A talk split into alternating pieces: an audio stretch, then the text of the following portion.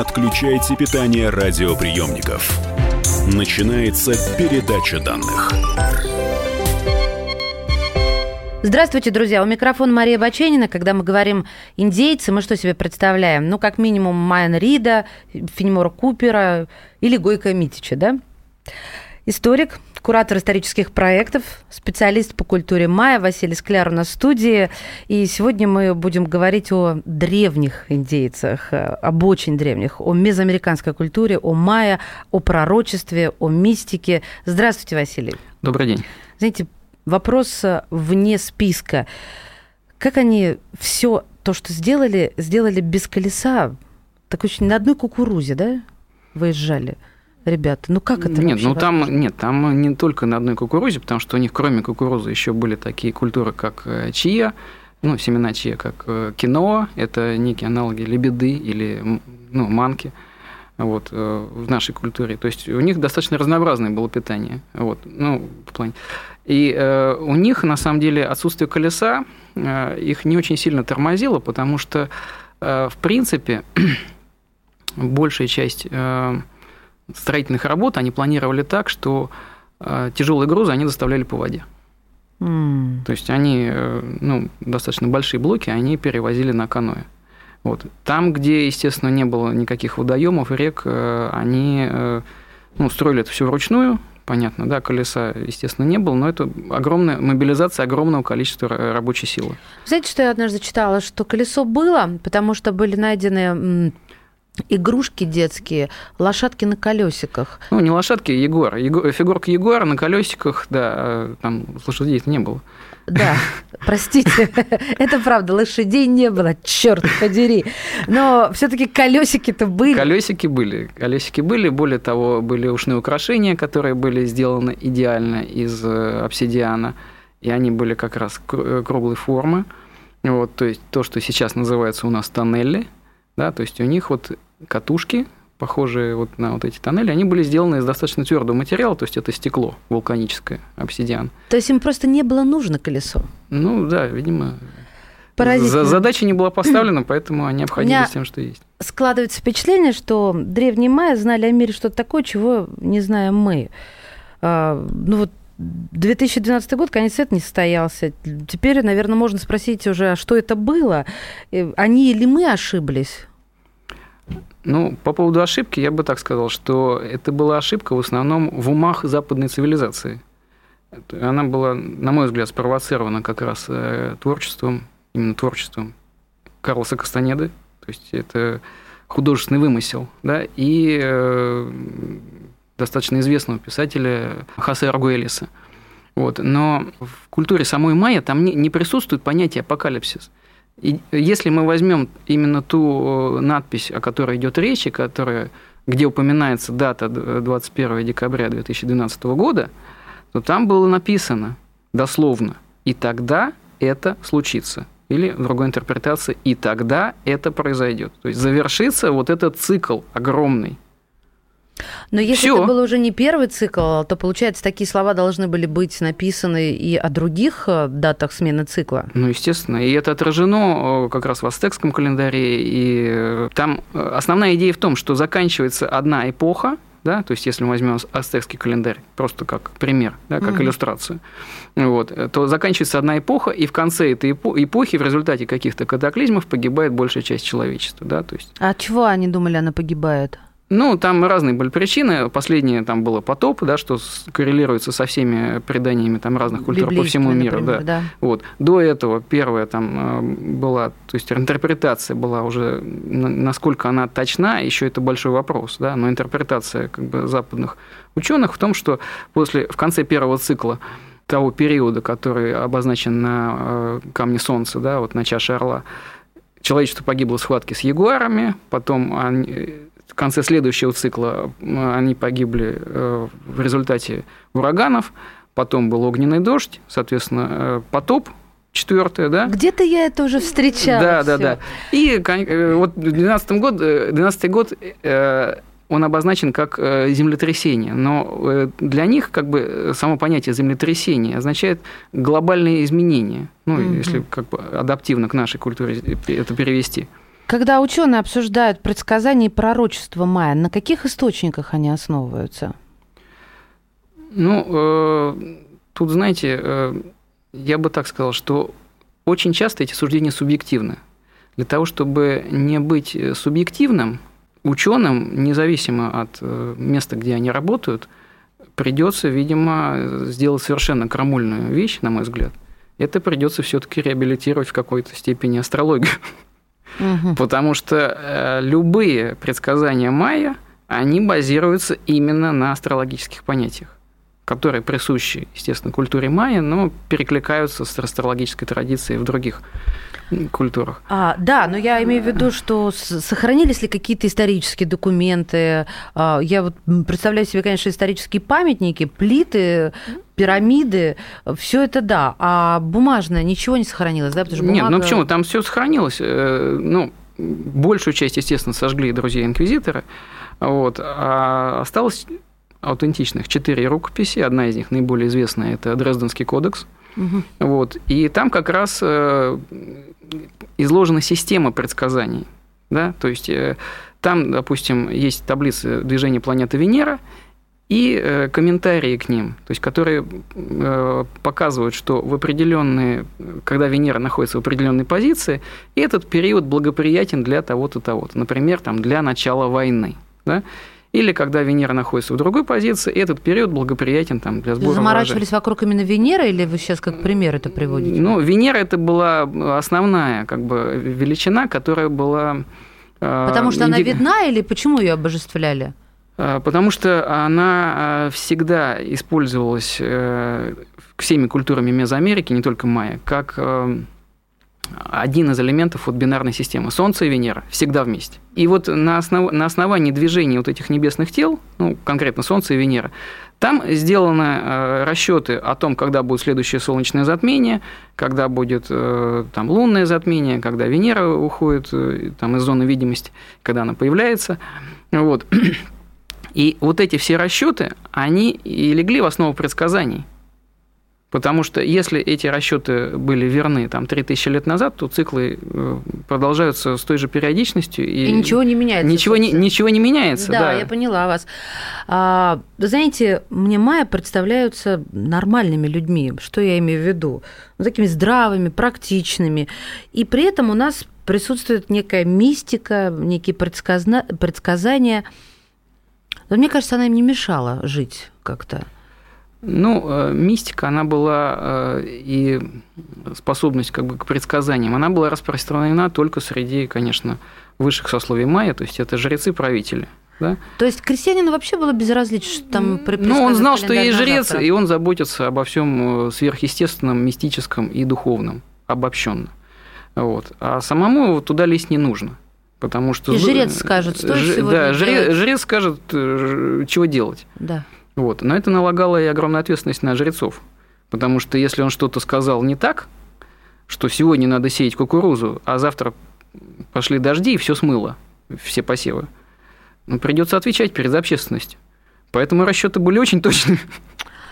В связи с тем, что календарь играл такую важную роль, то и пророчества, я так полагаю, играли роль, и механизм у них был. Вот э, какого типа, вида были э, предсказания, помимо гороскопа и даты рождения персонального человека? Что еще предсказывали? Вот вы только что упомянули, когда сеять кукурузу. Когда сеять кукурузу. Но э, там, на самом деле, это очень банальный пример. В принципе, система предсказаний, на мой взгляд, она... Э, очень сильно напоминает то, что в современном языке, ну, в современной культуре выполняет Google Trends. Да?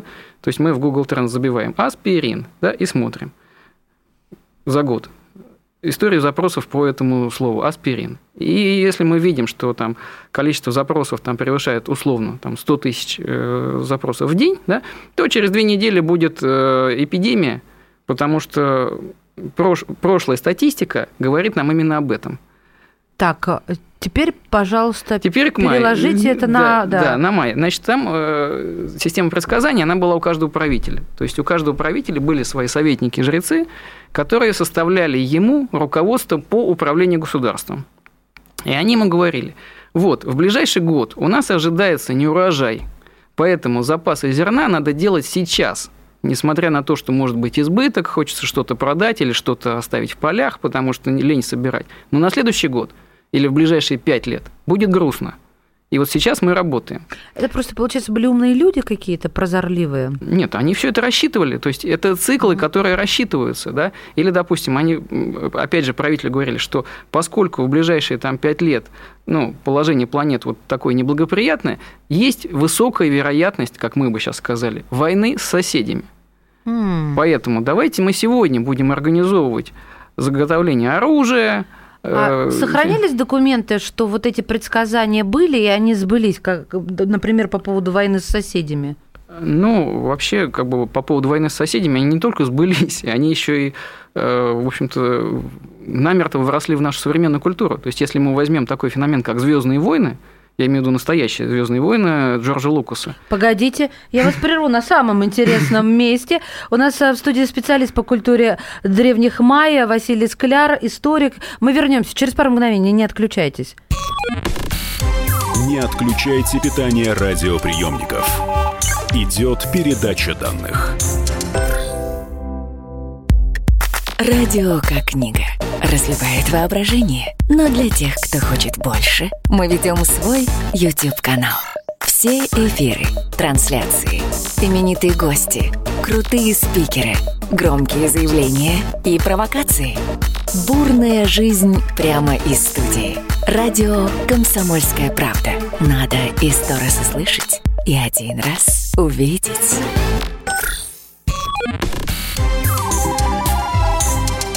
Не отключайте питание радиоприемников. Начинается передача данных. Мы снова в эфире говорим о культуре, о предсказаниях и мистике древних майя. Историк, куратор исторических проектов, специалист по культуре майя Василий Скляр. Василий, перебила вас на взлете. Вы сказали почему-то про Джорджа Лукаса и про его «Звездные войны». И продолжите фразу. Если мы возьмем пример «Звездных войн» Джорджа Лукаса, то что? Джорджа Лукаса. И копнем глубже. Откуда он взял вообще саму идею «Звездных войн»? Оказывается, что он взял ее из культуры майя. Потому что он изучал, когда он учился в университете, различные культуры, ну, как бы философию развития человечества в общем, в общем и целом, да, и э, один из таких, э, не знаю, ретритов, квестов для него был это как раз поездка в земли майя. Угу. Вот. И более того, в одном из его эпизодов мы как раз видим, что Люк Скайуокер сидит на вершине пирамиды майя, и как раз вот это, снят вот этот город Тикаль, который находится... Серьезно? Как раз вот там, да. Я как-то недавно пересмотрела все, но не обратила внимания. Представляете, надо еще да, раз. Да, да, да. Это как раз вот та серия, я просто, там вышли новые эпизоды, я сейчас не помню, какой точно, мне кажется, третий вот, эпизод.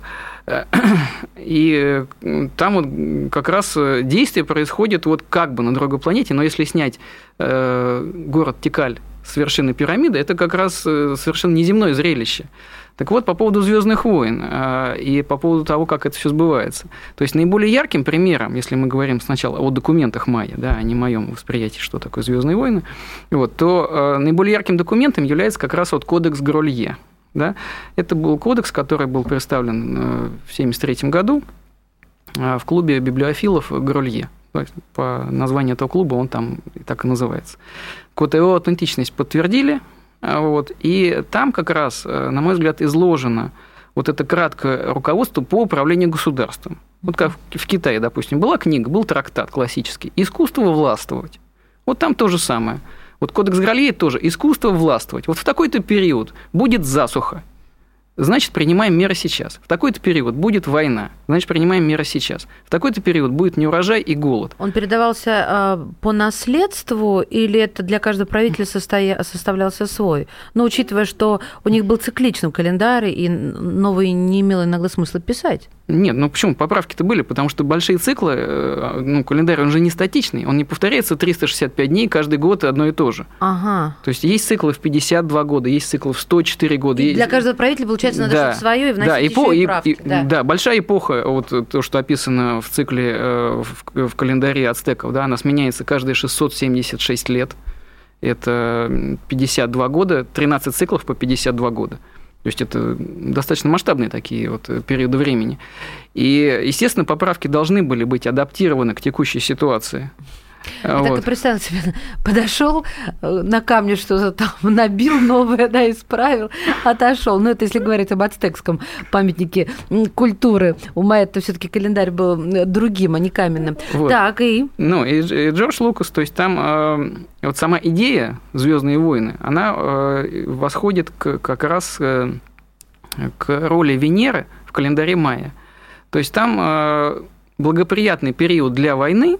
Это как раз был период, когда Венера появлялась, из, то есть она некоторое время невидима, то есть она, когда появлялась э, на восходе перед Солнцем и уже становилась видимой, да, то есть э, не то, что она каждый день невидима, она достаточно долгий период времени бывает невидимой. Когда она из зоны невидимости даже ночью выходит перед Солнцем, то это вот восходящая звезда, и они называли звезда войны. То есть mm-hmm. начинается удачный период для того, чтобы воевать.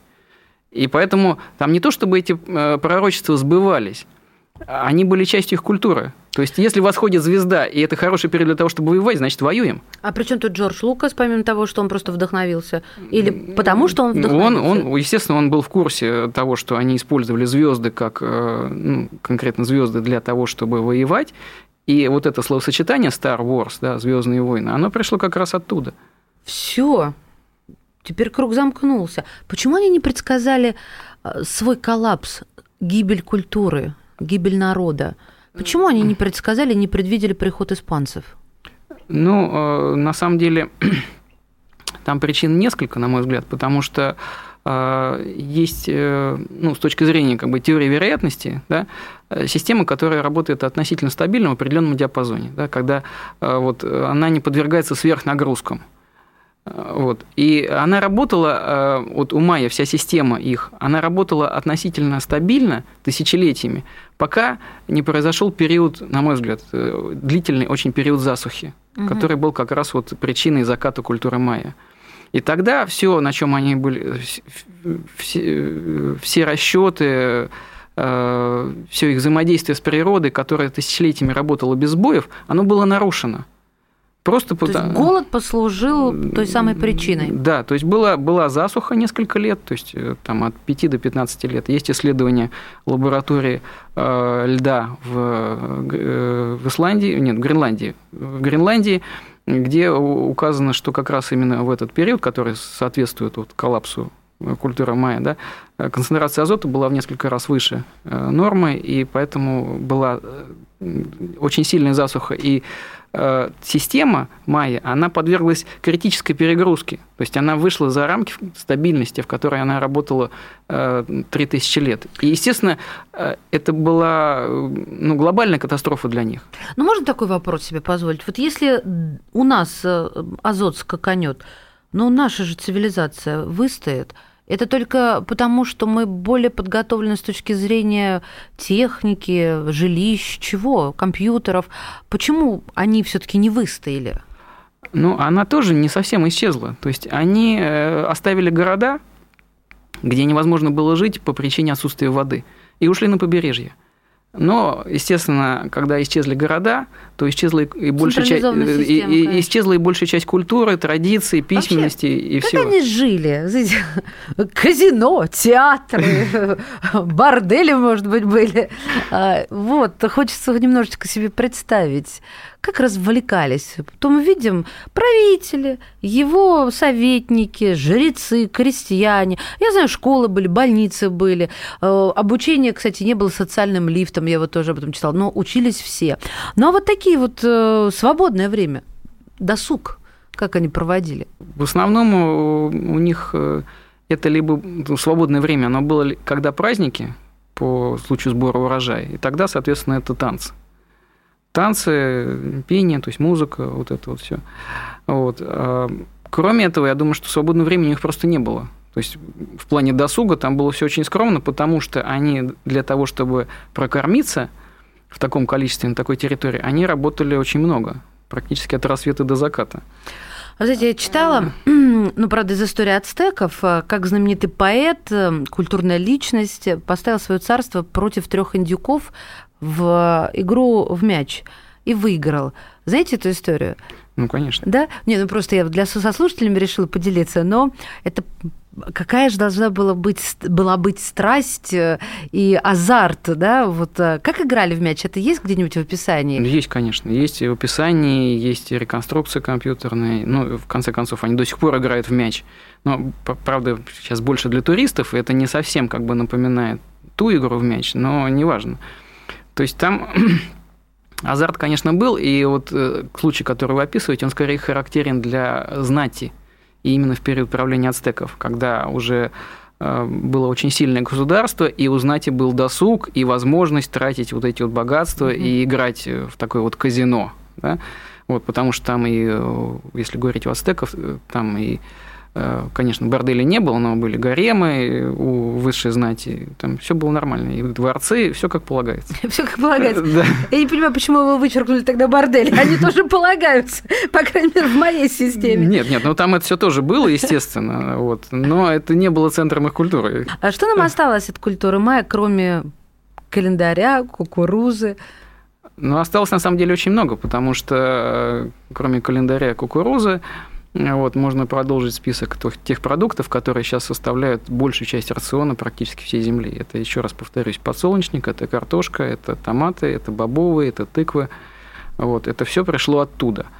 Также вот эти семена чиа, киноа, которые очень неприхотливы, и они могут решить проблему с продовольствием для очень большой части населения.